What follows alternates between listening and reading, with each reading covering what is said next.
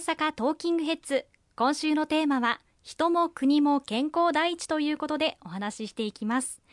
公明党の統一地方選重点政策から毎週いろいろとご紹介いただいているんですがものすごく細かい部分にまで着目して提案されていますよね。ありがとうございます。あの、先週は特に高齢者の方々向けの政策として人生100年時代に安心と活力をと掲げさせていただいて、スマホやデジタルに不慣れな方々にオンライン行政など丁寧に教えていくデジタル推進員の配置の拡大とか、あるいは健康維持、地域活性化のための介護予防、あるいはボランティア活動に貢献していただいた方々にポイントを付与する、まあ、健康ポイント、ボランティアポイントなどご紹介をさせていただきました。さらには女性の生理休暇など働く女性の健康を守り休暇を取得しやすい環境整備というものも掲げさせていただいたこともご紹介をさせていただいておりますし若者の方々が奨学金を受けられて大学卒業された後返還に苦労されているそういった声もたくさん伺っておりますのでその返還にあたってライフステージに応じて柔軟に返還額を減額する返還減額制度これを拡充できないかといったことも掲げさせていただいております。こうした一つ一つの政策私ども公明党日夜24時間365日各地域で地域の皆様からさまざまなお声を頂戴をしております。そうしたさまざまなお声から政策実現を目指していく政策集団でございますので今回の重点政策に掲げさせていただいております。何としても統一地方選挙勝利を勝ち取って一つ一つ実現を図っていきたいと思っておりますのでどうぞよろしくお願い申し上げます。本当に日常生活に密着した項目がたくさんありますよね。地方によってもまあ抱えている問題も大きな違いもありますしだからこそこれほど多岐にわたる項目が提案されているということなんですね。そうですね。あの自治体によっては例えば子育てに向けて高校3年生までの医療費助成を拡大していこうというふうに取り組んでいる自治体もございます。またすでに達成している自治体もございます、まあ、そういった中で公明党として今回この高校3年生までの医療費助成制度を全国で実現できるようにということを掲げさせていただきましたしまた幼児教育保育の無償化今3歳から5歳の子どもたちは無料で幼稚園保育園に全国どこでも通うことができるようになっていますが0歳から2歳の子どもたちは所得制限がございます。この対象をさらに拡充していけないかということにも挑戦をしていきたいと思っております。さまざま地域地域で抱えている課題多岐にわたりますけれども地方議員としっかり連携をして国会議員と地方議員の連携でネネットワーク力で政策を前に進めていくそのために力を尽くしていきたいと思いますね。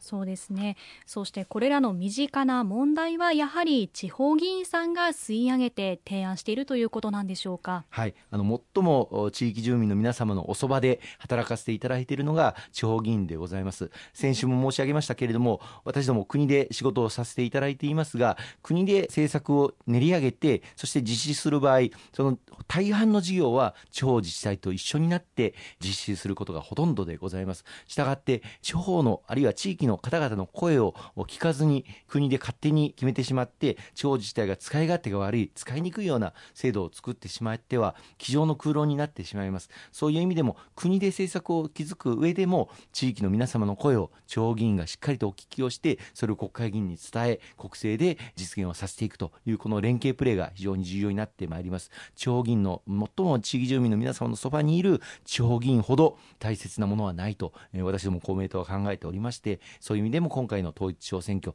全力で頑張っていきたいと思いますね。まさに地方議員さんは必要不可欠ということなんですね。今週はそんな身近な問題病気の対策についてまずお話しいただきたいと思いますリスクに挑み徹して寄り添うということなんですが、まあ、先週も少し触れましたが日本ではがん検診の受診率がまだ低いんですよね。はい、残念ながらあの日本におけるがん検診の受診率大変低い状況にございます。全国でも男性の肺がん検診は受診率が検診の受診率が50%に達していますがそれ以外の検診はいずれも50%に達しておりません。コロナの影響でさらにこの受診者が減ってしまっておりまして2020年には3割減少した。また2021年には少し持ち直したものの2019年に比べると1割下回っているという状況にございます。こうしたがん検診を受けていらっしゃらない方の早期発見早期治療が遅れてしまっているこの状況が命と健康を脅かしているという今の現状を踏まえて一層このがん検診受診を行いやすい環境づくりというものが極めて重要だと思います特に職域における検診では検診内容とか受診率などを正確に把握できる体制を構築していくこととかあるいは女性や障害者非正規雇用者あるいはフリーランスの方々こういった方々でもがん検診を受診しやすい環境を整備していくこととかこういったことを今後国また地方自治体と連携をしながら進めていかなければならないと思っております。はい、やはり受診率低いところもありますよね。また今おっしゃいましたけれども会社員の方だったら保険に自動的に加入しているケースもほとんどだと思いますが今働き方もどんどん多様化していますし非正規雇用の方自営業フリーランスの方も受診しやすい環境づくりが非常に重要になってきそうですね。そうですね。特に大阪は全国の中でもがん検診の受診率が低い常にワースト3に入っている自治体でございましてこの大阪におけるがん検診の受診率向上大阪府議会議員団また各市町村の町議員と連携して進めていかなければいけないと思いますね。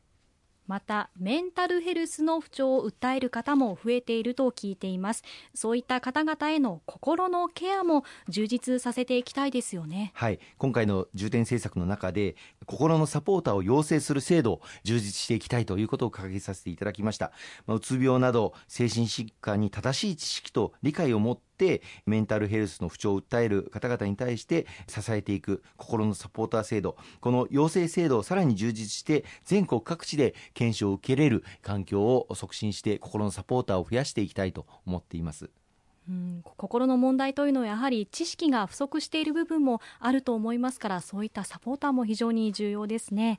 また老老介護などの問題もあります。認知症の方を抱える家庭もあります。そういったさまざまな健康問題に対しても対応していこうということなんですよね。はい。あの人生100年時代にあって今後認知症になられる方々がさらに一層増えていくことが懸念されています。こうした認知症の人あるいは家族が安心して暮らせる共生社会を実現していかなければいけません、まあ、認知症に対する理解の促進また認知症サポーターという方もいらっしゃるんですがこの認知知症サポーターの養成あるいは認知症に関する電話相談治療薬等も今開発進んでおりますけれどもこうした治療薬等の開発研究を後押しをしていくことさまざ、ま取り組んでいかなければいけないことが目白押しでございます、まあ、そのためにも今公明党としては国に認知症基本法というものを成立を図るべきではないかという案文を今持っておりまして各党各会派のご協力を今お願いをしているところですのでしっかりと推進していきたいと思っています。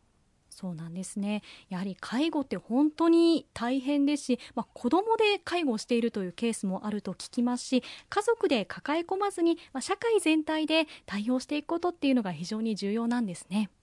ありがとうございます。後半も引き続きお伝えしていきます。